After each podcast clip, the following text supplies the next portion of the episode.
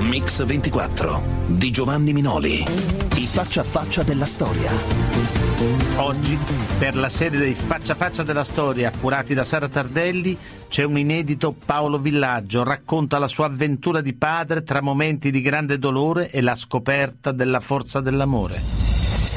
Paolo Villaggio, genovese, sposato con due figli. Dopo anni di vita normale come impiegato dell'Italsider di Genova diventa uomo di spettacolo. Prima il cabaret, poi scopre che può rappresentare e presentare alla gente il ritratto di milioni di italiani. Il nome? Fantozzi. Una comicità a sfondo amaramente sociologico, autoironica, sconsolata. Gli italiani ridono di lui e forse non si accorgono che ridono di se stessi. Lui insiste e inventa Gian Domenico Fracchia, una comicità che lascia il sociale e riscopre le gag tradizionali. Ancora un successo mostruoso. Lui dice che lo appoggiano i meticci, cioè i protagonisti di niente, i milioni di fantozzi e di fracchia che vivono nel nostro paese. Ma dietro l'attore c'è l'uomo, con i problemi di tutti e forse qualcuno in più.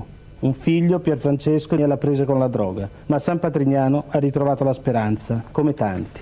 Quello di oggi è il Paolo Villaggio cittadino e uomo, di professione padre. Intanto, come sta suo figlio? Mio figlio splendidamente, grazie. Le volevo chiedere una cortesia, io penso che lei me la possa fare. Cioè in questo nostro incontro può dire invece che droga o drogato, eh, problemi di tossicodipendenza e tossicodipendente, è una cosa che gli aiuta molto. Un direttore di giornale di, un, di una testata molto autorevole, un giornale d'opinione, al quale ho domandato, mi scusi perché scrive i drogati e non tossicodipendenti? E lui mi ha detto, caro Villaggio, non, non c'è nessun titolista che le può scrivere tossicodipendente perché è troppo lungo. E io ho detto, ma omosessuale lo scrive perché sarebbe più comodo froccio, no? Io penso che, mi scusi, eh, penso che Senta, possa essere Villaggio. molto utile. Mi sembra giusto.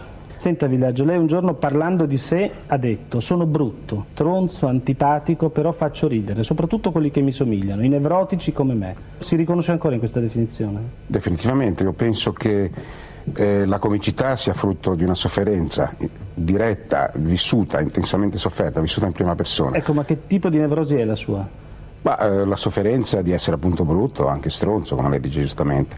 Il fatto che io abbia lei? sofferto, sì sì l'ho detto io, lo, lo confermo, sinceramente lo sono anche. Io penso che se tu però aiuti anche gli altri, cioè a pensare che non sono loro soli a soffrire il consumismo, il malessere, la loro stronzaggine, fai un lavoro terapeutico e quindi gratificante. Rivolgendosi ai genitori dei tossicodipendenti, ha scritto sul Corriere della Sera: Cari, cari genitori, è la prima volta che scendo in campo cristianamente, avendo come unico obiettivo il mio prossimo. Ecco, è sempre lo stesso tipo di nevrosi che l'ha fatto scrivere. No, è la prima volta che scopro una cosa che mi piace molto, E cioè? è la prima volta che mi muovo solo, solo per gli altri, perché credo in questo momento di avere l'autorevolezza e la possibilità di aiutare veramente quelli che come me rappresentano in questo momento in Italia una minoranza. Ecco, ma e cristianamente vuol dire questo allora? Cristianamente vuol dire esattamente questo, cioè pensando proprio veramente di amare gli altri, di aiutarli. Quanto tempo fa si è accorto che suo figlio si bucava? Tre anni fa quando me l'ha detto, mi ha detto guarda che succede questo e io che ho sempre pensato di essere un padre attentissimo, intelligente, che mi ero fatto una cultura, che avevo seguito, mi ero informato, avevo una letteratura in casa su come ci si accorge eccetera, invece in realtà io non me ne ero accorto come tutti. E qual è stata la sua prima reazione? Panico, panico, cioè e poi grande colpa. Dio non me ne sono accorto, perché non me ne sono accorto?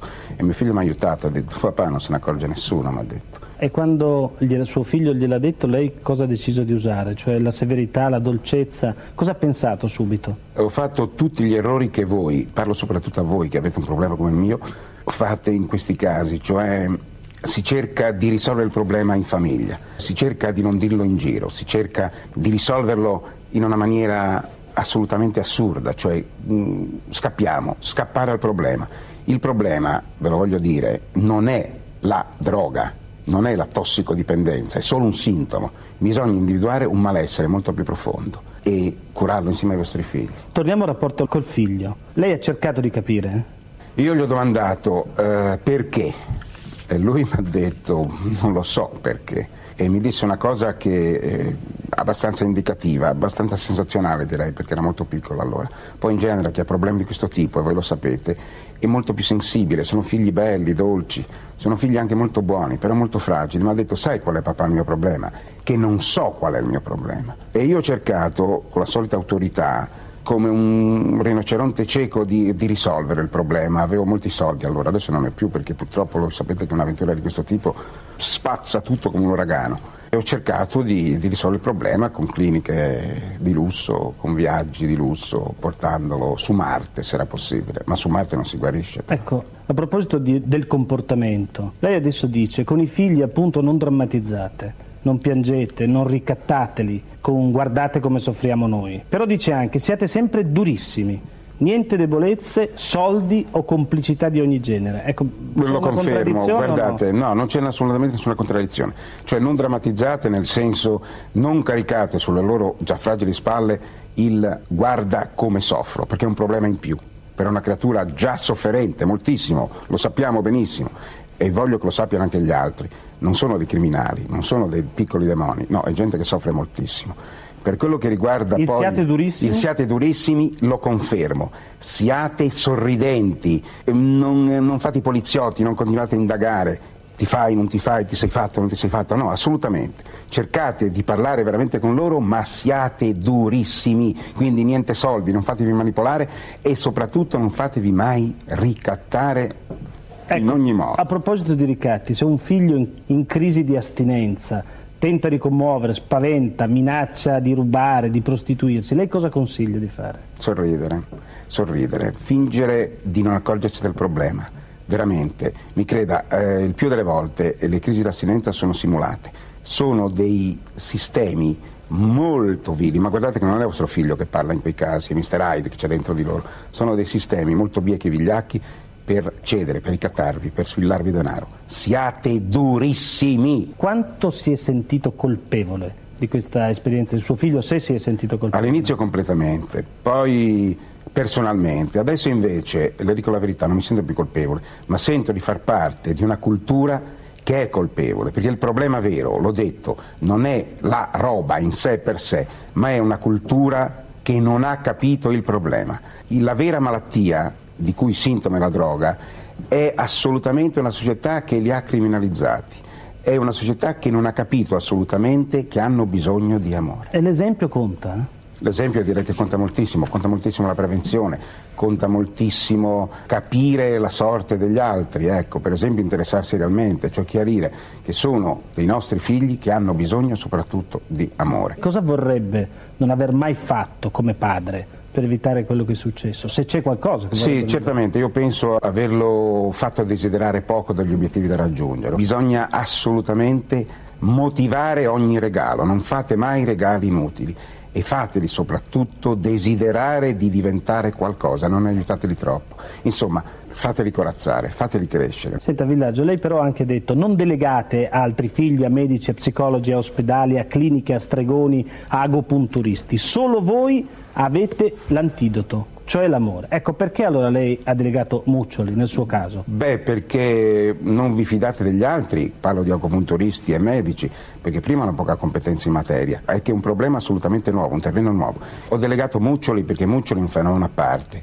Muccioli è una specie di grande nave nella quale tutti sono sfuggiti a un naufragio e c'è un clima a San Patrignano, c'è il clima di una grande nave che è sfuggita a un naufragio e c'è un rapporto di grande gioia, cioè un gruppo di persone senza rapporto gerarchico, una differenza gerarchica, che è sfuggito a, alla morte, cioè che hanno guadagnato una grande cosa, la vita. Quindi quello che conta in Muccioli è che è la somma dell'amore di tutte le persone della comunità. Parliamo di Muccioli, come è capitato che suo figlio è entrato a San Patrignano? Grande fortuna, lungo peregrinare, molti errori, gli errori che vi consiglio di evitare, quindi niente cliniche, niente ospedali. A Los Angeles mio figlio per strada è stato salutato da un ragazzo di Roma che sta benissimo, che studia a San Diego.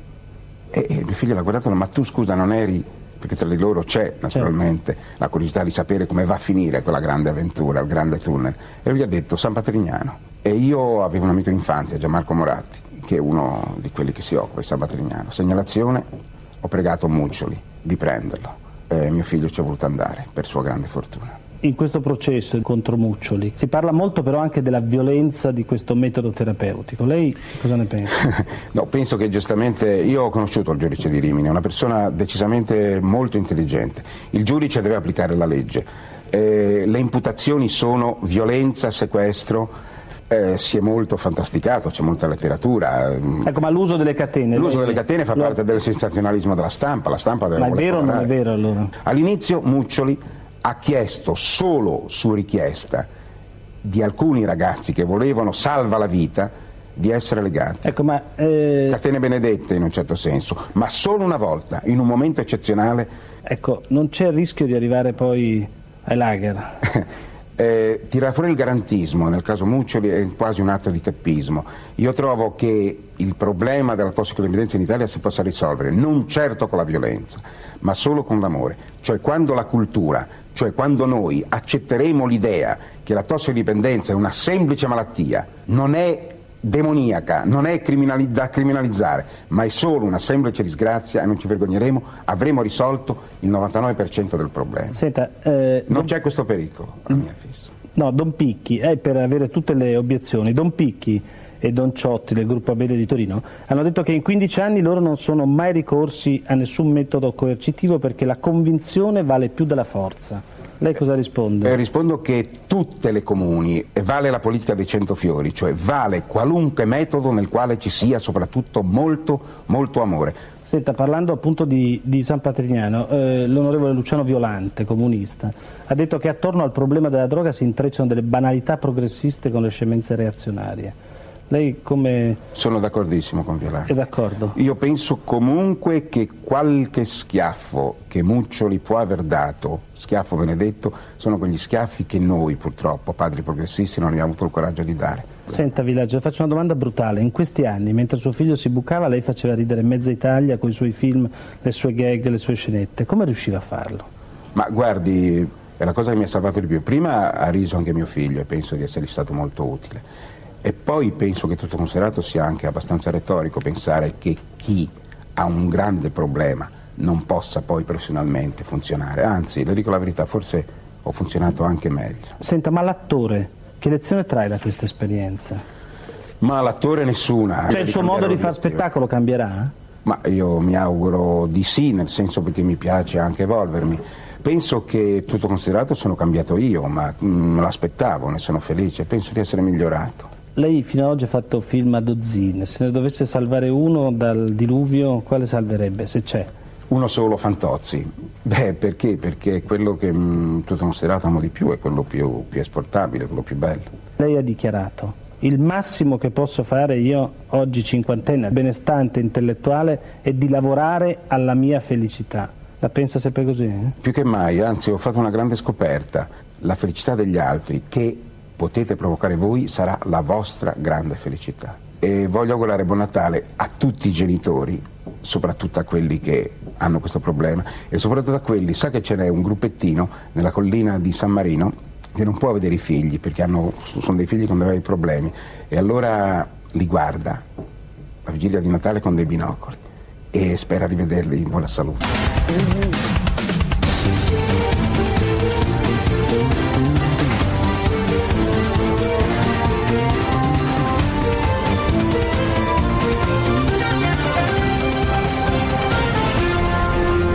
Mix 24. I faccia a faccia della storia.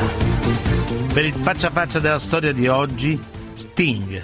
L'ho incontrato nell'88 poche ore prima del suo concerto per il tour mondiale Nothing Like the Sun ed era al culmine del successo con i Police un artista sorprendente. Bello, ricco, famoso, stracolmo di talento, è Sting. Inglese di Newcastle, è nato poverissimo e prima di, di essere la punta di diamanti dei police ha fatto di tutto, la portalettera al garzone fornaio al ragazzo di fatica. Sposato con quattro figlie, è il numero uno, ma qualcuno dice che qualcosa dentro di lui si sta rompendo perché ormai è tutto troppo, troppo perfetto, troppo bello, troppo ricco. Ma se un suo figlio eh, perdesse la testa per lei in quanto simbolo, cioè rockstar, che cosa penserebbe di lui? Se uno dei miei ragazzi mi seguisse come una rockstar, non credo che succederà mai. Preferiscono Michael Jackson. D'accordo. Senta, ma si può voler diventare eh, dei grandi e restare anche e sperare di essere normali, di restare normali? Mi ritengo una persona normale. Esigo di condurre una vita normale. Non vivo in una villa circondata da guardia del corpo, filo spinato campi minati. Uh, Esco per la strada, vado nei pub, faccio spese, porto a passeggio il cane. La gente sa chi sono, mi saluta, mi chiede come va, mi dice non mi piace. Condurre una vita uh, normale per me è uno degli aspetti del successo. Non sarebbe successo se mi intrappolasse. Non ho mai voluto sentirmi intrappolato. Senta, lei come se fosse un personaggio che sfugge a se stesso e a quello che rappresenta. Ha paura di qualcosa, cioè è vero questo? Certo, voglio cambiare la mia immagine. Non credo sia positivo che la gente sappia chi sono, cosa penso, qual è il mio look, come mi comporterò. Perché non appena le persone diventano in grado di prevedere il tuo comportamento, perdi ogni libertà. La mia libertà dipende dunque dal mio essere ambivalente, controverso. Le mie affermazioni a volte possono confondere la gente, Uh, ma in definitiva mi danno la possibilità di essere come voglio. Di una cosa ho paura, ed è che mi si dia una collocazione e un'immagine. Non ho mai voluto. Lei è sicuro di essere disponibile a lasciare il palco? Arriverà un momento in cui sarà giusto non continuare. Al momento la mia vita ha una sua dignità e mi sento di fare ciò che faccio. Ma se una mattina mi dovessi svegliare sentendo di aver perso questa dignità, Ecco, ma allora mi diventare un grande, come è diventato lei, che cosa ha il significato dentro? Che prezzo ha pagato il più grande? Il mio fine era pagarmi l'affitto, nutrirmi, vestire i miei bambini e suonare. Non era mia ambizione diventare famoso. Il diventare famoso è stato un effetto secondario e come tale ha aspetti positivi e negativi. Uno di questi è che non sarò mai non famoso. Anche se smetterò di cantare, la gente dirà sempre quello non era Sting. Devo dunque convivere con questa situazione. Ha aspetti buoni e altri cattivi. Quindi è terrorizzato dal, dal rischio di perdere il successo in realtà. Sono decisamente più terrorizzato dal rischio di perdere l'ispirazione e l'ispirazione a scrivere nuove canzoni e a cantare che mi dà la forza di andare avanti ogni giorno. Senza idee sarebbe la fine. Tutto ciò mi spaventa molto più del, del non essere famoso. Ecco, ecco, ma le, fa, le viene spesso questa paura di perdere l'ispirazione? Credo che venga a chiunque viva della sua creatività. Come sa, esiste il blocco dello scrittore. Ho imparato nel corso degli anni che ci sono momenti in cui la mente ha bisogno di nuovi input, quindi mi rilasso. e poi la mente torna ad essere di nuovo pronta a produrre. Non è possibile creare continuativamente, bisogna prima prendere le idee e poi farle uscire, o almeno così credo. Ma in ogni concerto c'è una sensazione particolare che lei avverte, eh, che è l'aggancio, il feeling col pubblico, che sente che c'è stato, anche quella volta. C'è un momento in cui capita questo in ogni concerto? Cerco di non sottovalutare mai un pubblico. Non voglio sottovalutare la loro intelligenza collettiva. Una, una buona parte del concerto? È quindi piuttosto facile. Faccio ascoltare quello che vogliono ascoltare, ma è necessaria anche una percentuale di musica più impegnativa, che metta alla prova, forse un pochino più difficile, che quindi necessita di una maggiore concentrazione per essere apprezzata. Quando questo meccanismo funziona, quando il pubblico risponde armonicamente a questo tipo di musica, allora sono felice perché sento che non si stanno soltanto divertendo, ma stanno imparando qualcosa. Fino a quel momento in cui non capita questo rapporto, lei si odia per essere di nuovo lì oppure si eccita per la sfida? Ci sono poche cose più eccitanti dell'essere di fronte a 50.000 persone. Scio, faccio il windsurf, guido auto veloci, ma niente è paragonabile alla sensazione, all'eccitazione che si prova di fronte alle folle. L'energia, il fuoco di quell'energia è molto stimolante. Senta, ma è, è confrontabile questo amore col palcoscenico con quello di una donna che ama? È dello stesso tipo o è diverso? Ritengo di capire il pubblico più di quanto non capisca le donne, uh, che saranno sempre un magnifico mistero per me. Um, Credo che anche altri le diranno che la creatività viene da una parte, una parte femminile di noi stessi. Um, da una madre, da una compagna, da un amante, da una moglie o da una sorella. Per me è lo stesso. La mia ispirazione viene dalle donne. Lei comunque certamente oggi è l'oggetto del desiderio di milioni di donne. Questo le ha dato di più un senso di onnipotenza o di impotenza? Ho quattro figli e non sono um, impotente. Sono pienamente cosciente che buona parte di questa attenzione sia da attribuire a quel fenomeno che gli psicologi chiamano proiezione. Non è me che amano, è ciò che essi proiettano su di me. Questo fa parte dell'essere esatto, una celebrità. Non credo di essere onnipotente. Ecco, ma nella sua vita privata, che effetto ha avuto questa sua condizione di sex symbol, se ha avuto un effetto? No, credo che la mia vita privata sia esattamente tale, e cioè privata. Um, Le persone che mi sono vicine non sono mosse da proiezioni. Conoscono la persona che io realmente sono, il mio vero io. Credo in chi mi avvicino abbastanza da ritenere che anche se non fossi famoso, ricco e non avessi successo, mi amerebbero lo stesso. Uh, e ciò mi dà molta fiducia. Ecco, ma lei sente la responsabilità di questo ruolo di sex symbol nei confronti delle sue fans? Questa responsabilità la sente? Um, Io credo che una buona parte uh, di erotismo sia necessaria allo spettacolo. Um, per esempio, molti critici uh, parlano del fatto che Sting si toglie la giacca. Lo faccio per rendere più drammatico un testo. In una canzone parlo di un insegnante e della sua storia d'amore con una studentessa. C'è un momento in cui abbandona la sua morale. Si libera del suo essere insegnante. Ecco, per drammatizzare quel momento mi tolgo la giacca. Non lo faccio perché mi sento particolarmente attraente o perché egocentrico Uh, Sento di dover drammatizzare la scena e la gente strilla. Non so bene ecco, perché, ma... Non ha mai avuto la sensazione di aver trasformato la sua presa sessuale sulle sue fans in un business? In un business? No, preferisco pensare all'erotismo e alla sessualità trasformati in arte. Uh, non credo ci sia niente di male nel sesso. Um, non sono un sessista. Uh, Credo che la sessualità faccia e farà sempre parte dell'arte. Ma business uh, no. È una parola sporca, non la uso spesso. Ecco, lei ha fatto psicanalisi per tanti anni, quindi sa bene, l'ha detto anche prima, che cosa vuol dire essere l'oggetto della proiezione del desiderio. Ecco, la psicanalisi l'ha aiutata o no a sopportare questo ruolo? Senza la psicanalisi credo che mi sentirei brancolare nel buio. Anche se non ha risolto tutti i miei problemi, mi dà almeno una matrice, una forma per descrivere le emozioni e tutto ciò che mi succede. Mi fa sentire meno solo, perché leggendo e parlando con gli altri capisci che tutti soffrono delle stesse ossessioni, ansie ed angosce. Senta, lei ha scritto molte canzoni di impegno politico. Lei ha detto che il mondo è un disordine puro.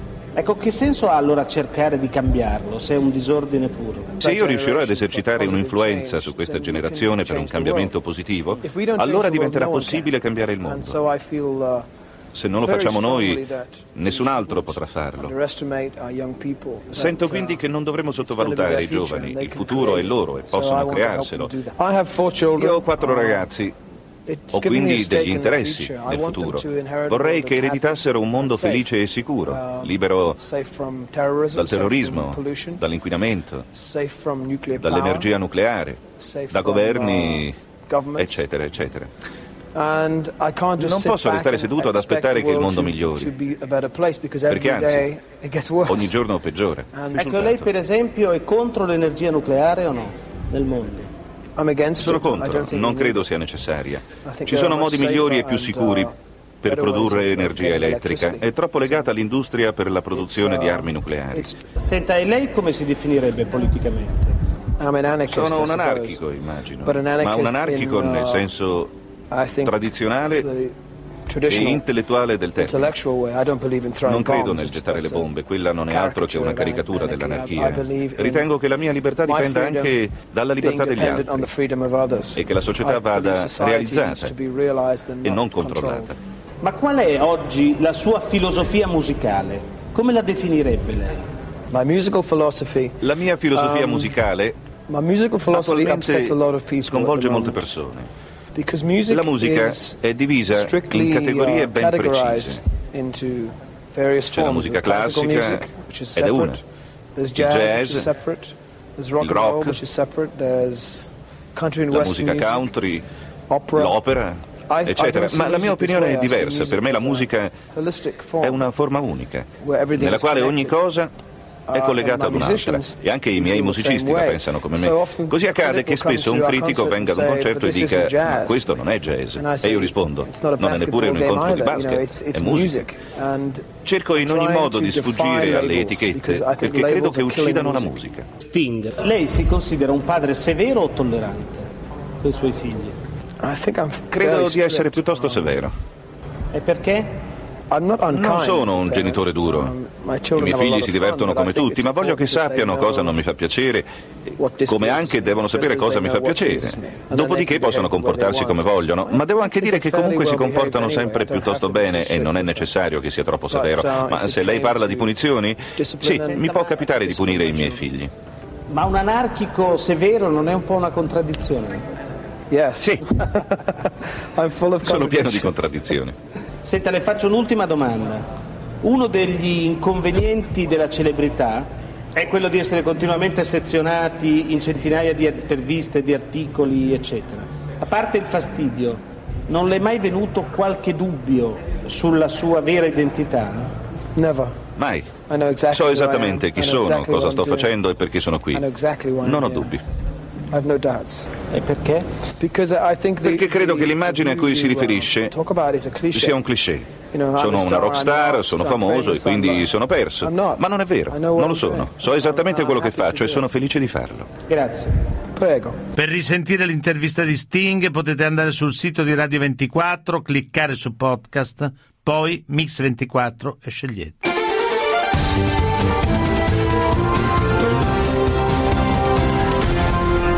Mix 24. La storia. Porca Eva, porca. Lavori troppo de polso e usi male l'avambraccio. Permetti? Quello che io mi sforzo a dire da sacco d'anni è sempre la stessa cosa.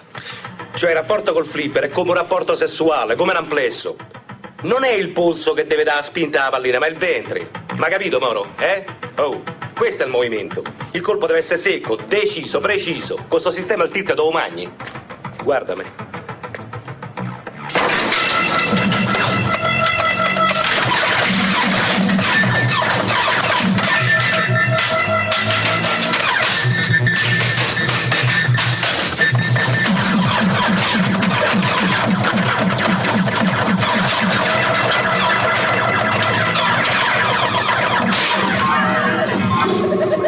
Leci un po' un attimo che io questo chiaro non ci vedo. Carlo è un grande, ha, una, ha avuto un, diciamo, un, un, serbatoio poi di storie da raccontare infinito. Carlo ha come un archivio di personaggi nella testa.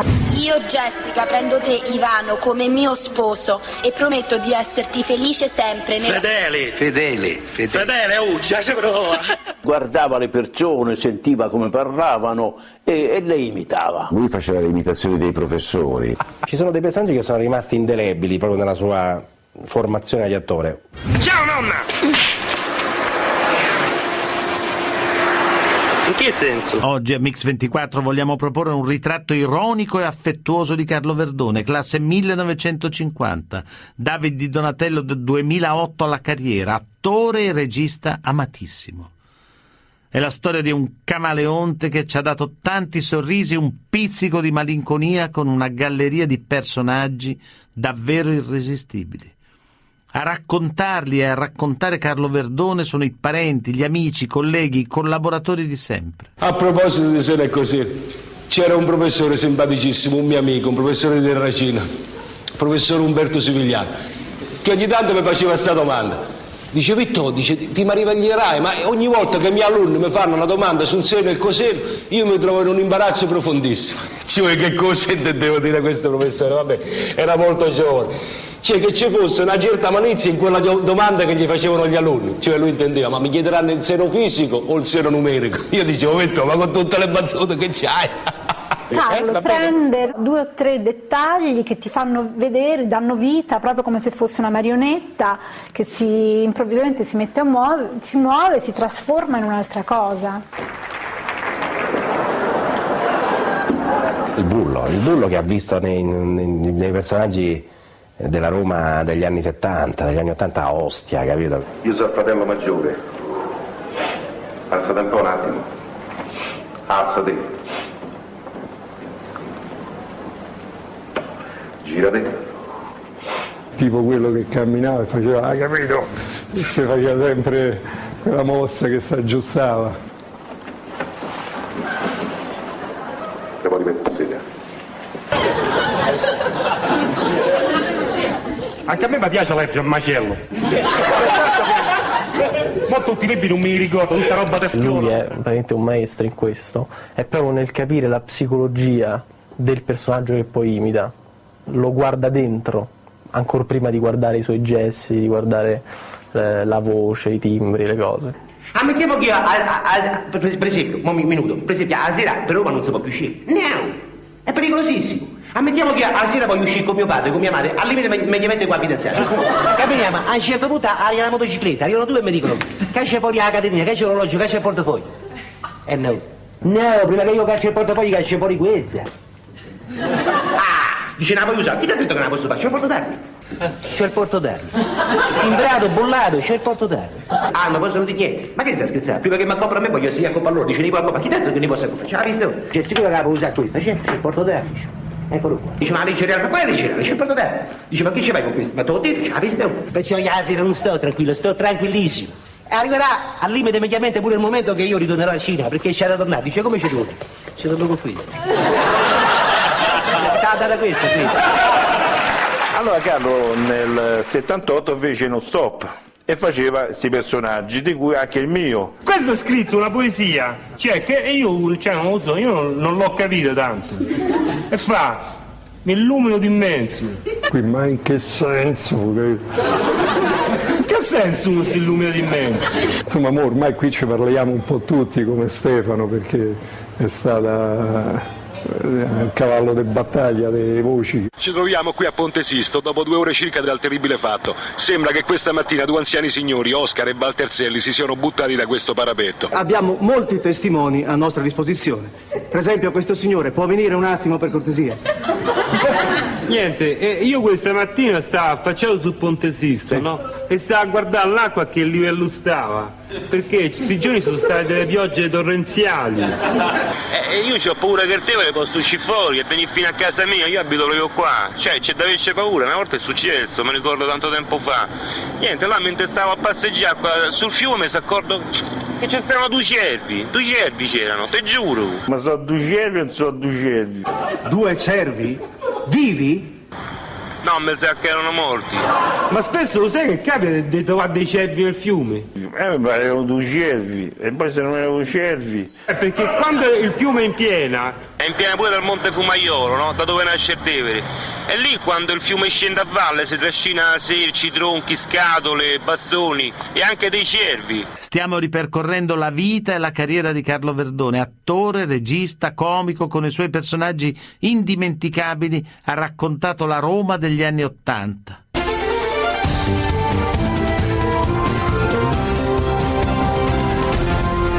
Mix 24. La storia. Bentornati a Mix 24. I personaggi, i tic, le manie, i caratteri rubati dalla strada. È uno spirito di osservazione a cui non sfugge niente, sono il segreto di Carlo Verdone, che così riesce a trasformare tutto in commedia e catturare gli umori e le nevrosi della contemporaneità come racconta lui stesso, suo fratello Luca e il suo amico d'infanzia Stefano Natale. Sono nato in un, in un rione Regola, si chiama Rione Regola, tra Ponte Sisto e Campo di Fiori, quindi avevo praticamente tutta la vera Roma, la Roma colorata. Avrò sempre un bel ricordo della mia casa, perché è una casa bella, vissuta. Un palazzo della fine dell'Ottocento, con una bella terrazza che dava sul Gianicolo, su Palazzo Farnese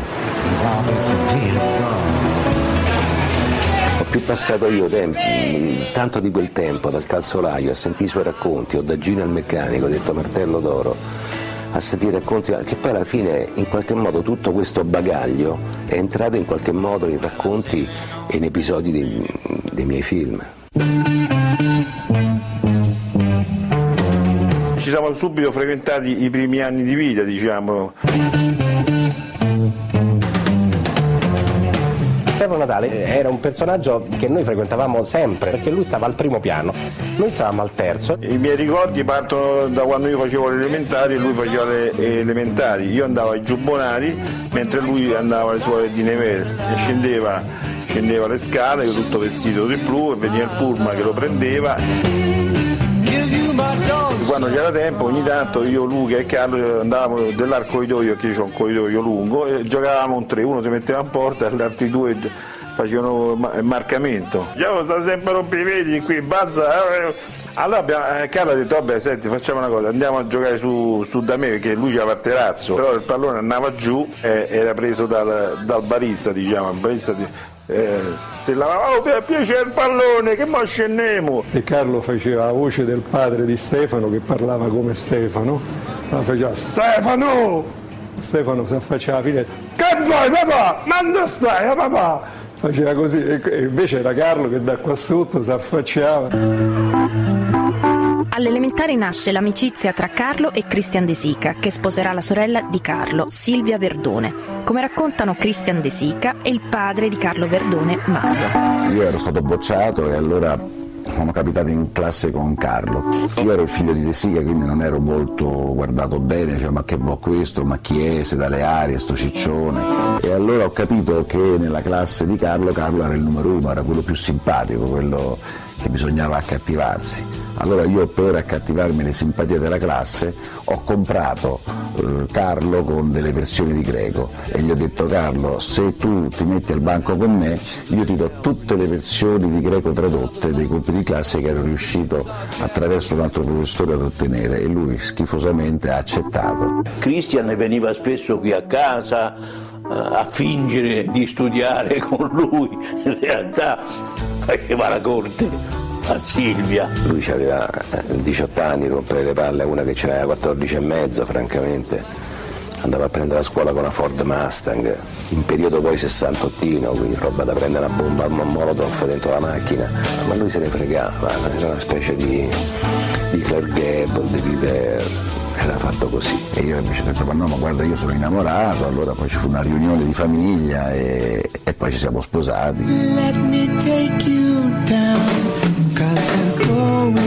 Possiamo dire che il teatro in qualche modo l'ho visto uh, a casa mia, fatto dai miei genitori. E io dico, ma che cosa sai fare tu?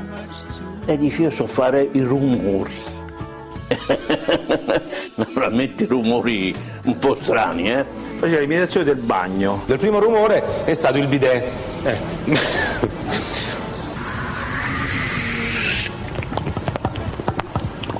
Quando l'acqua è era un, Esce un, un bidet discreto. Insomma. Beh, molto discreto, sì. E poi eh, quando andava sul treno sempre faceva l'imitazione del, bar, del bagno sui treni. Pedale. Con risucchio. Un talento precocissimo che si alimenta in una famiglia colta e vitale.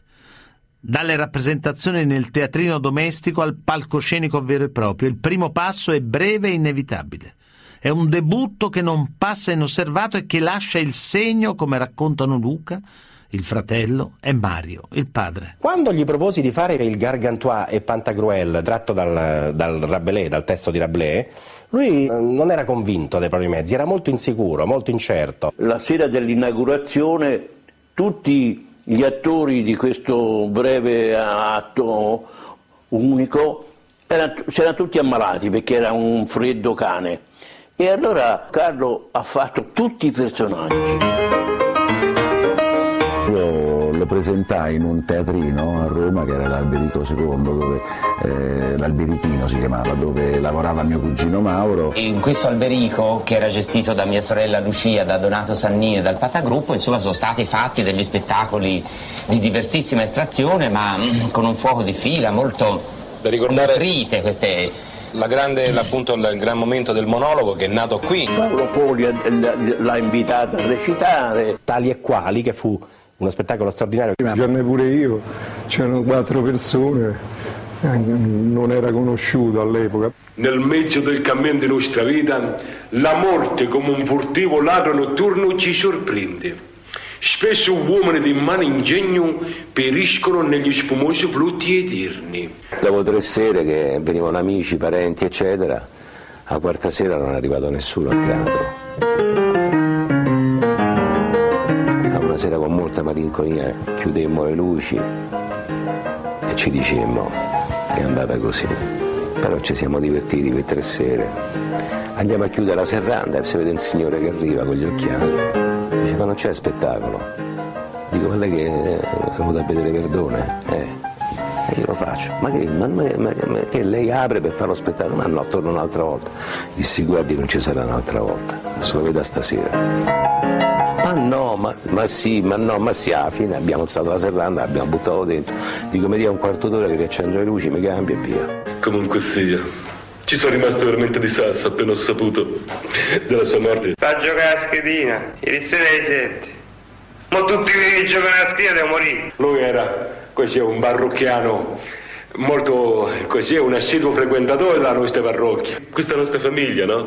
Dei figli di Gesù, ha, ha subito una grandissima perdita. Uno dei parrocchiani forse più fedeli. E noi veramente gli dobbiamo tanta, tanta riconoscenza. Tantissimo. Ciao Stefano, ti saluto. Pregheremo veramente un sacco per te, ci puoi. Entravo, uscivo, entravo, uscivo, entravo, uscivo, cambiava. Alla fine si sentì. Sembravano un po' delle frustate però io arrivai, mi chinai, mi si alzò.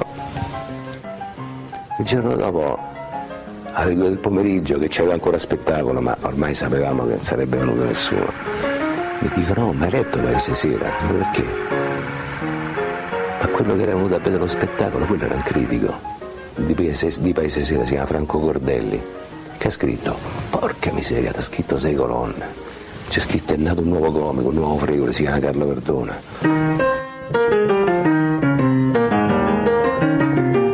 E allora c'è andato anche Enzo Trapani, che era un regista. Gli fece un provino, lo prese per no stop. Trapani è un uomo di grande avanguardia e lui e Bruno Voglino avevano l'occhio acuto per, per capire chi aveva qualcosa da raccontare. Gatti di Vicolo Miracoli e dopo la colonna Massimo De Rossi, Raf Luca, Carlo Verdone. No Stop è un successo clamoroso, una vera e propria miniera di volti nuovi. È una grande televisione che cerca e sa valorizzare nuovi talenti imponendoli al grande pubblico. Con Verdone si impongono infatti da Massimo Troisi della Smorfia, Francesco Nuti, Giancattivi, Gerry Calà, i gatti dei Vicoli Miracoli, molti di loro, come inevitabile, approdano al cinema e per il debutto cinematografico di Carlo Verdone c'è un padrino, un padrino d'eccezione, come racconta suo fratello Luca e il padre Mario Verdone.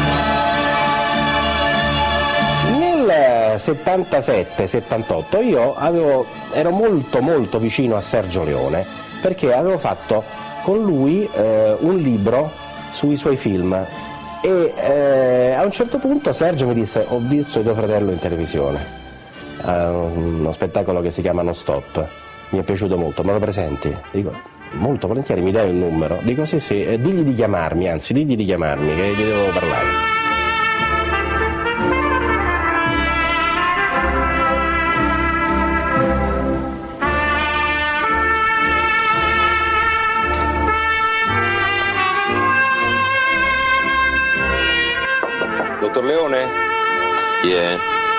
Signor Leone? Sì. Sono Carlo Verdone, posso entrare? Ah, vieni, vieni. Voleva conoscere Carlo perché voleva, dopo giù la testa, voleva fare un po' più il produttore che non riprendersi, che non mettersi subito dietro la macchina da presa. Dice, tu scrivimi un soggetto, portamelo e poi vediamo se si può fare. Le è piaciuto allora quel, quel soggettino che ho portato? Dice no, no, non funziona. Non fa ride? Non fa piagne. Ne fa un altro, ma anche questo non lo soddisfaceva. E soprattutto non esprimeva le qualità di Carlo. Ecco. E, e così passando davanti a uno spettacolo di, di varietà, mi pare che era, no? Era uno stop. Uno stop.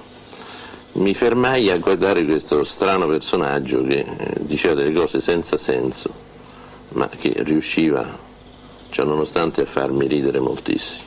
E allora gli ha detto, senti, dice, tutti quei personaggi che tu presenti nelle tue eh, spettacoli, eh, cerca di, far, di metterli in un soggetto.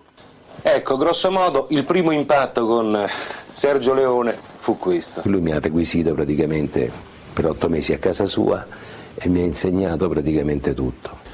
E io gli dissi subito, brutalmente, che bisognava rompere ogni indugio e fare un film. E allora è venuto fuori il soggetto di Un sacco bello.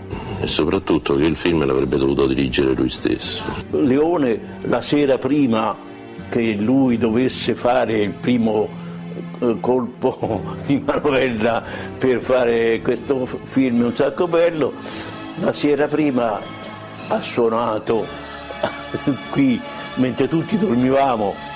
Dice, Fisa, sono Sergio Leone, eh, vorrei parlare con Carlo. E dice, che c'è?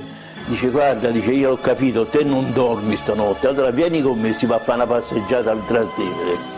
Sergio Leone era un uomo severo, eh, pieno di sarcasmo, dalla battuta tagliente, certe volte anche fer- feroce o pesante. Allora hanno fatto una passeggiata al Trastevere, gli ha dato i primi insegnamenti, eccetera. Mi ha insegnato il rapporto psicologico che il regista deve avere con la troupe, i dubbi fatti venire prima, mai dopo, se no dopo ti rompono il culo.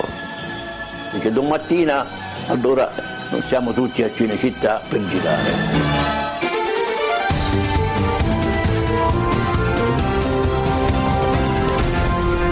Mix 24. La storia. Rieccoci a Mix24. Oggi stiamo raccontando la storia di Carlo Verdone, ormai al suo debutto sullo schermo con l'ultimo viatico notturno di Sergio Leone.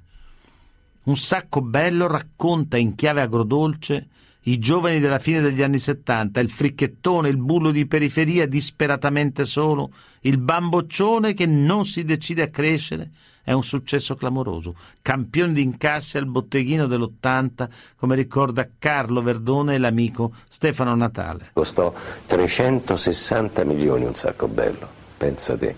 Lo girai in 5 settimane e 3 giorni.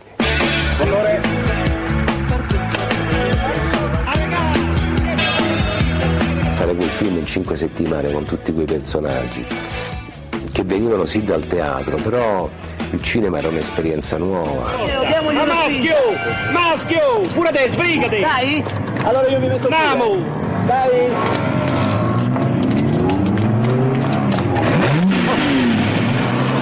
Porcazzo, giù da infame, giù da sardappino! Il parrucchiere veniva dietro, il rudere, dopo aver fatto pipì, mi cambiava le cose, io facevo pipì perché non ne potevo più, perché non c'avevo niente, manco la Che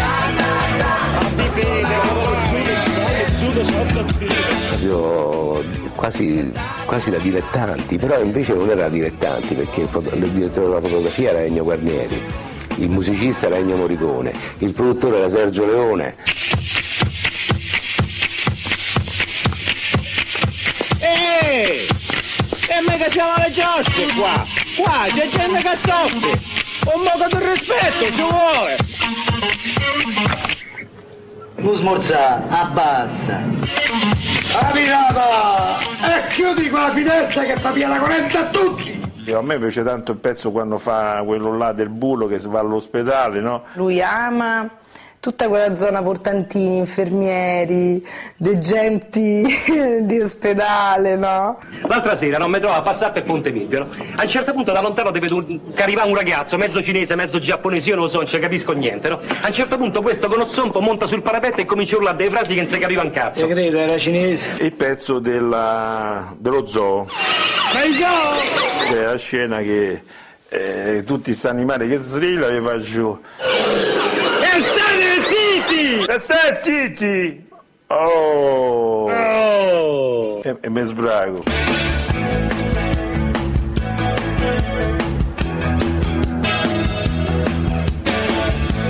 Dopo il successo di Un sacco bello, Carlo gira bianco, rosso e verdone. Come ricorda Stefano Natale e lo stesso Verdone. Ma che cazzo siete no, no, sette mesi? zitti, zitti, fatemi la cortesia, non ve ci mettete pure voi perché io già ho la testa con un pallone. Ciao, eh. Ciao zia. Ma che succede? Non me ne parlare. Ciao nonna. In che senso? Io gli ispiravo un pochetto queste cose perché proprio quando lui entrava a casa, proprio alla porta dell'ascensore, come lui aveva la porta, gli raccontavo, non so, beh, come va Ziannita? Eh, Ziannita, pensi, mi padre ogni volta va, Stefano, non a piazza Ziannita, è dato portate, portare a Verano, va bene. Perché io voglio stare dietro che mi fanno male le gambe! Io le devo stenni! Ancora cazzo le gambe. Mannaggia, ma basta, sempre io con questo problema di ste gambe, io non ce la faccio più. Pia la gamba, me- mettegli l'altra gamba, E allungagli le gambe, ripiegagli le gambe, ristendegli le gambe, ma mettegli il prete. ma ricopri le gambe. Io gli toglierei quelle gambe. Personaggi poi alla fine molto soli, molto soli, che fanno ridere per come agiscono, per come parlano, per come hanno il loro percorso di pensiero. Che noi ci hanno più papà, io non dicevo, non ero disgraziato, che non volevo dire niente, no? Allora ci potevano dire, ci sono tutti no, io ci sono fatto portato ci Allora mi siccome noi non potete fare niente, cioè, sapete che vi dico, sapete che vi dico, che andate a piare tutte quante nel culo, va bene? Arrivederci. Voglio bene a quei personaggi. Nessuno mi appartiene, però l'anima loro sta dentro di me, in qualche modo l'ho catturata in pieno. Dopo un sacco bello, bianco, rosso e verdone, consacra definitivamente il talento e la versatilità di Carlo Verdone. Sono due film che catturano il cuore del pubblico anche grazie a decine di battute memorabili che entrano subito nel gergo dei ragazzi. Ma nel cuore di questo successo rimane Trastevere e Ponte Sisto, una romanità che sa farsi universale nel racconto dei tipi dei personaggi come la sorella, Mario Brega e Alberto Sordi. Adesso dovete essere sincera, eh? Chi è il miglior regista col quale avete lavorato? Dite la verità. Dì la verità, eh? Non scherzare. Eh, no, è Carlo Verdoni! Oh, che ci sono meglio di Carlo L'hai Verdoni? capito? Eh, io mi sono trovato più meglio di tutti così. Perché tu... La signora Lella, ecco giusto lei, l'ha conosciuta qui nel bar che si metteva seduta su due sedie che aveva poco, poco spazio per sedere e quindi metteva due sedie vicine e si metteva a, cavallo sopra. Ma voi siete una grande attrice. Ma che io, fammi lei, Perché devo siete vera, siete spontanei, quella è la forza vostra. Ma io devo stare attento a nessuno. Ma che beato. Sì, beato te. Gli ultimi caratteristiche in quel momento il cinema poteva dare. Ora sai che io barfo, che sta Dio, chi te capisce? Parla romano perché io parlo solo romano. E aver conosciuto questi personaggi mi è servito tanto. Se mettiamo davanti alla macchina da presa, come se mettiamo davanti, mi tira quattro cassotti, glieli paro tutte e quattro. Lo finto col destro un passa, gli parto un gancio si sta in bocca, mi casca per vedere come Gesù Cristo. Mi hanno dato quella filosofia, quella saggezza, quella sbaragoneria tipica romana, me l'ha fatta capire meglio. Nel 1982 Sordi e Verdone recitano insieme nel film In viaggio con papà. Il loro incontro è subito un successo. Ce lo ricordano il padre di Carlo, Mario, e il fratello di Carlo Verdone, Luca. Alberto Sordi intanto era un vicino di casa, allora lui, sempre bambinetto, si, si affacciava lì tra le sbarre lì della terrazza e guardava e poi faceva Alberto Sordi. Siccome era estate, mia sorella usciva dalla cosa, "Shh, oh, sta zitto, sta dormendo. e lui allora doveva squagliarsela. Poi dopo piano piano, eh, entrando nel mondo del cinema, oramai si è imbattuto di più con Sordi, alla fine sono diventati amici, hanno fatto insieme in viaggio con papà. Sa che sono sei mesi che lui si è messo in nota. Tu mi hai messo in nota, io non ci volevo venire per niente. Non contraddire sempre papà, non sta sempre a contare di papà. Sono sei mesi per vedere Pippo Baudo, per vedere Fiat a Domenica Inna. Vedi il pubblico come. Bravo, hai visto? Hai visto? Tutti e due eh, guardano al- ai difetti degli italiani, tutti e due, cioè la, la base di partenza è quella. Cioè Sordi rappresenta i difetti degli italiani con una capacità quasi con aggressività. Carlo invece in certi momenti è aggressivo come Sordi, ma in altri momenti ha delle sfumature più malinconiche che Sordi ha in qualche film come Borghese piccolo piccolo. Ma che mh, nella, stragrande- nella grande ma- nella maggioranza dei film non ha. Fagli la do- Papà, lui non me fa tutti adesso, gli dai. uccelli del mondo. Non me va, no, no. Fagli la torta. Non me va adesso, Fagli la torta, sei buono. Dai, Faccia fagli la torta. Dai, dai. Senti, senti, senti. Dai, fagli la torta. Sei zitto. Non me va tanto. Eh, fai la torta, là. fa quello che dice papà. Via. Senti, eh. Non è la torta. Sai quando è che mi fa effetto la- il fatto di aver lavorato con sordi? Quando vedo in televisione un attore straordinario, soprattutto nei suoi film in bianco e nero, in cui rimango incantato nel vedere questo pazzo con questi tempi recitativi veramente d'avanguardia per quei tempi. Allora mi fermo e dico, io ho lavorato con questo. Mazze zozzeria. Gli americani oggi. Maccherone, mi hai provocato e io ti distruggo adesso maccherone. Io me le mangio.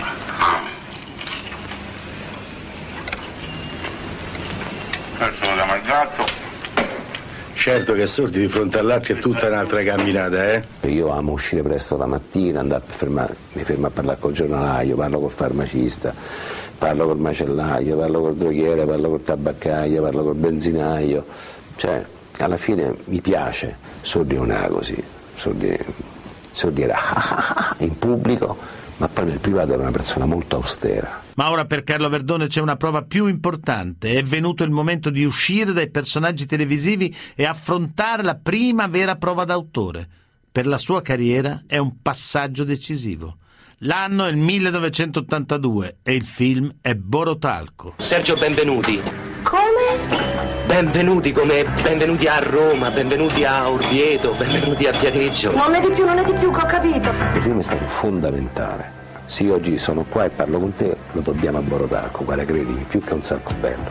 Ma insomma, che c'hai? Battente bandiera liberiana. Se non avessi saputo reggere un film interpretando un personaggio unico, non caratterizzato come eh, i caratteri di un sacco bello e bianco rosso e verdone che avevano le parrucche, avevano delle voci strane, in Borotalco invece sì, là c'è un momento che rifaccio un pochino il verso a Manuel Fantoni, però è un film in cui sono me stesso.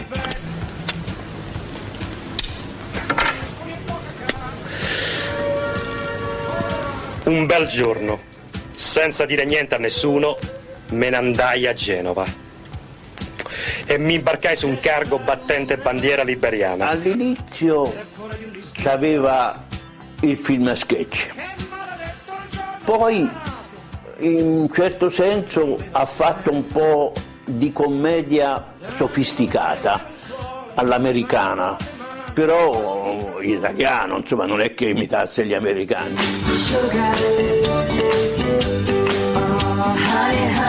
Avete sentito Mario Verdone, padre di Carlo. Compagni di scuola è un film assolutamente stravagante che dimostra la capacità di Carlo Verdone di non mettersi mai, comunque sempre in primo piano, ma di riuscire a lavorare bene anche come grande direttore d'attori. Con altri attori come Margherita Bui in Maledetto il giorno che t'ho incontrato. Sentiamolo. Maledetto il giorno che ti ho incontrato è un'opera di autoanalisi che io ho fatto eh, di fronte al pubblico. Beh, io sto a guardare, mi identifico in te. Parla, dai. Dai!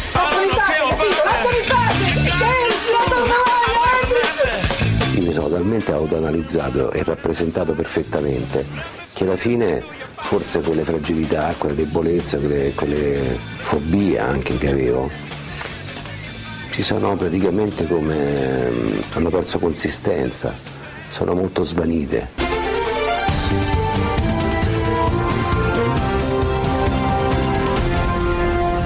Mix 24, la storia.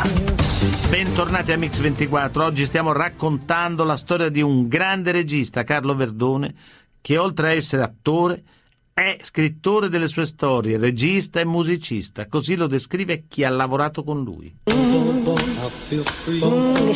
Cioè il lavoro si fa a casa sua, sempre alla stessa ora perché tutto inizia solo dopo pranzo, sempre con questa piccola cerimonia del caffè eh, appena arrivati, sempre lui con una voce un po' stanca che dice ma che volete un caffè? E lui eh, comincia a fare, comincia a recitare, viene come posseduto da uno dei, dei suoi personaggi. No? Io devo amare il personaggio di fondo, eh, mi ci devo sentire bene dentro, eh, deve essere credibile e mi devo sempre trovare in genere un personaggio femminile, possibilmente femminile, perché mi riesce meglio, che sia contrapposto a me. E infatti Carlo Verdone, come avete sentito, sarà un perfetto scopritore di talenti femminili e di attrici.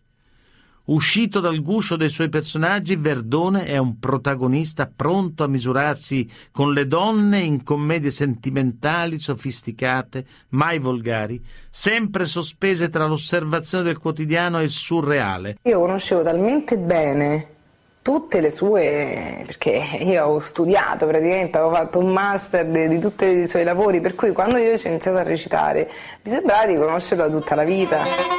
Io mi trovo molto bene nei, nei duelli con le donne, o che sono mogli, o che sono amanti, o che sono sorelle, o che sono madri. Quasi sempre le donne dei film di Carlo sono dei tornadi che poi sconvolgono la sua vita. Io non sapevo di, essere, di poter fare un, un film comico. Buongiorno. Mi ha detto guarda io devo fare questo film, cerco una coatta. ma tu secondo me potresti essere coatta, c'hai tutta la faccetta così da, ma secondo me tu... Io Jessica prendo te Ivano come mio sposo e prometto di esserti felice sempre. Nel... Fedeli! Fedele, fedele. Fedele, Uccia, ci prova! Magari in viaggi di nozze gli davo dei suggerimenti. Lui mi ha, mi ha insegnato int- intanto i tempi e dopo il film Viaggi di nozze mi chiamò Carlo e mi disse guarda dobbiamo fare un film io e te, dobbiamo fare un film io e te. Ce soir, Iris Blonde the Freezer! Io mm, gli ho detto quello che a me piacerebbe fare è una cantante. Miss Blonde è stata scritta praticamente su un paio di brani di Everything But a Girl. Quella canzone mi ha, mi ha sollecitato in qualche modo a scrivere un film che volevo fare. E Claudio Gerini era l'unica in Italia che poteva cantare e l'unica che poteva ballare e recitare insieme. Ma accanto ai caratteri e ai personaggi femminili, un altro grande protagonista del cinema di Verdone è la musica. Per lui è una passione nata prestissimo, suonando la batteria e presente in ogni momento della sua vita, come raccontano suo figlio Paolo e il padre Mario. La mattina vado, vado a fare il primo ciak perché vedo davanti a me una montagna da scalare, non so se ce la farò, sempre. Prendo e metto un disco di Pete Townsend. Mi carico con quello. A un certo momento lui dice senti ma qua ci riusciresti a metterci una chitarrata violenta, un bell'accordo tipo Pete Townsend, cioè. E io appunto per questo motivo, il fatto che ormai ho capito com'è che lui pensa alla musica, eh, ho detto sì, ho capito già perfettamente cosa vuoi. Tanto è vero che poi un giorno sono andato a casa sua e gli ho detto senti questi due accordi, gli ho fatto questi due accordi che avevo pensato, gli ho detto quelli devi fare. Mio padre è un grande eh, fan degli Who. Quando sono venuti a Roma per la prima volta i Beatles, e io gli ho detto Carlo, vestiti, andiamo a teatro. Dove? A vedere i Beatles. E che so, i Beatles, eh, sono famosi, vedrai. Sarà una serata storica, gli ho detto. Signore! Signori! Vi presentiamo i Beatles! George, Ring Poppy.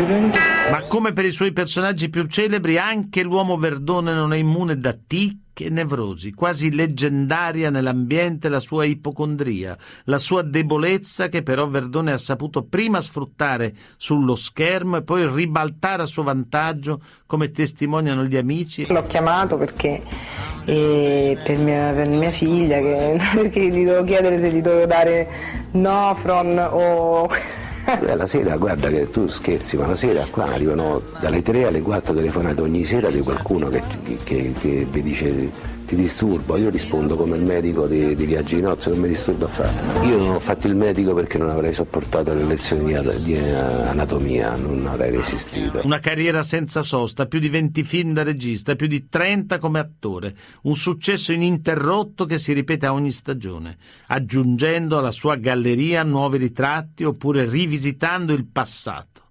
È il caso di Grande, Grosso e Verdone, campione di incassi dell'inverno 2008, in cui recitano gli amici Stefano Natale e Massimo Marino. No! Oddio!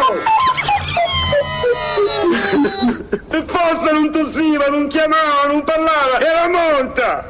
Diceva, tu fai mio fratello Guerrino, che eh, vive in Australia, a Melbourne, e torna per, perché è morta eh, nostra madre. Il sogno mio dopo tanti anni è stato realizzato. Avete scelto la bara? Questa? La più economica fra economiche. Ma la potete fare da soli con quattro fogli di compensato. Carlo Verdone sin da ragazzino è era l'icona proprio di Roma. Una sera attraverso il ponte di Regina Celi, va bene? Per arrivare a Via Giulia, luna di notte mi fermo, sento un rumore della mo- motocicletta sfondata di marmitte con due terribili sopra. Uno fa, Amberi c'è sta Carlo, perdona, mamma mia Carlo, a Roma c'è sta soltanto per papa, lo sai sì, mamma mia, tira fuori il telefono, non mi c'è via, è troppo buio. Ah, di dietro, ti di papà, a Carlo tu guarda, guarda, veramente, guarda, quando esce il prossimo, eh, guarda, guarda, ti giuro i momenti belli che ma ti ti di, eh, un attimo sto a parlare. Cominciavano ad arrivare pure qualche macchina, una di notte che suonava questi erano terribili. A un certo punto dico il 7 marzo esco ai personaggi, i personaggi, mannaggia la miseria, bella ca, bella, muo. partono, ma facendo la curva mi lancia una battuta. Ah Carlo, grazie, mi date il sorriso a un'adolescenza de merda. Bello, grazie per avermi dato il sorriso a un'adolescenza de merda. Questo, questo, vale 10 Davide de Donatello, sta battuta. Paola Cortellesi, presentatrice e attrice di successo, il suo ultimo film al fianco di Carlo Verdone, Sotto una buona stella. È la prima volta che lavora con Carlo Verdone? Sì, è la prima volta. E com'è lavorare con lui? È meraviglioso per chi fa, fa l'attore. È... Carlo è sempre stato per, almeno per me un punto di riferimento, perciò chiaramente avere la possibilità di duettare con un grandissimo della commedia all'italiana è un bellissimo privilegio. Verdone ci ha detto che lui la, eh, si trova molto bene nei duelli con le donne. Come si è trovata lei in questo duello? È un duetto più che un duello. duelli... Non è una guerra. No, no, per niente, anzi è proprio una bella partita e direi che è un doppio, anzi. Però siamo nella stessa squadra. Si è trovata bene? Sì, sì, benissimo, veramente benissimo. Carlo è amabile anche, ma davvero come, come persona, perciò è davvero facile lavorare con lui. È una, oserei dire, una passeggiata. Non è nervoso? Sul set è, è, è rigoroso, è fermo, è concentrato però la, il nervosismo è un'altra cosa, nervosismo significa a volte essere magari, eh, anzi perdere proprio il lume della ragione, invece Carlo non lo perde mai, Carlo ha sempre bene in mente quello che deve fare, è molto concentrato, quindi molto serio, non è che no, come si può pensare magari eh, sbagliando, siccome Carlo è un comico, allora così si, ci si va a divertire, no, insomma sì, ci si diverte, però ecco si lavora e si lavora sodo con lui. E, e poi però ecco, tutto questo in un'atmosfera di assoluta rilassatezza, certo che c'è professionalità, c'è concentrazione, però veramente c'è anche insomma, una certa rilassatezza, credo che ormai sia data anche, e, e, quindi anche un po' di spensieratezza, credo che sia data anche dalla grande esperienza che lui ha. No? Nel film lei interpreta una tagliatrice di teste, cioè licenzia persone, cosa le ha trasmesso questo ruolo in questo momento storico? Eh, beh, è un mestieraccio. Eh, la bella idea che ha avuto Carlo è che in questo momento in cui si parla di licenziamenti ha avuto chiaramente sempre in commedia un occhio anche per chi è dall'altra parte e non essendo ma stupidamente manicheo ha detto anche beh, andiamo a vedere anche come ci si sente a fare quel mestieraccio. E come è stato E- interpretarlo? ma eh, chiaramente l'abbiamo messa in commedia, però in realtà poi ne viene fuori un personaggio, il mio, che vive malissimo questa sua- questo suo mestiere, che fa con serietà perché è il mestiere che le è stato assegnato e che le dà da vivere, ma lo fa con grandissimi sensi di colpa, tant'è, e questo è l'aspetto divertente, che poi come Penelope al contrario di giorno licenzia, alla sera invece tenta di ricollocare le persone che ha licenziato in qualche altro posto perché non dorme dai sensi di colpa. Ci può dire un difetto di Carlo Verdone? Mm, Non riesco a trovargli dei difetti, forse gli, gli dico sempre che deve smettere di fumare. Giusto, Se un questo vizio. anzi direi che è un vizio, un vizio che ha. È un vizio. E un pregio? fa- I pregi sono alcuni sotto gli occhi di tutti. Quello che lei ha E- scoperto? Quello che ho scoperto è la grande umanità, una persona generosa. Grazie. Le puntate di Mix 24 e della storia si possono riascoltare sul sito www.radio24.it e nella pagina dedicata a questa trasmissione. Ringrazio Alessandro Longone, Antonella Migliaccio, Rachele Bonani, il mitico Manuel Guerrini, in redazione Alessandro Chiappini, Valerio Rocchetti in regia. A domani.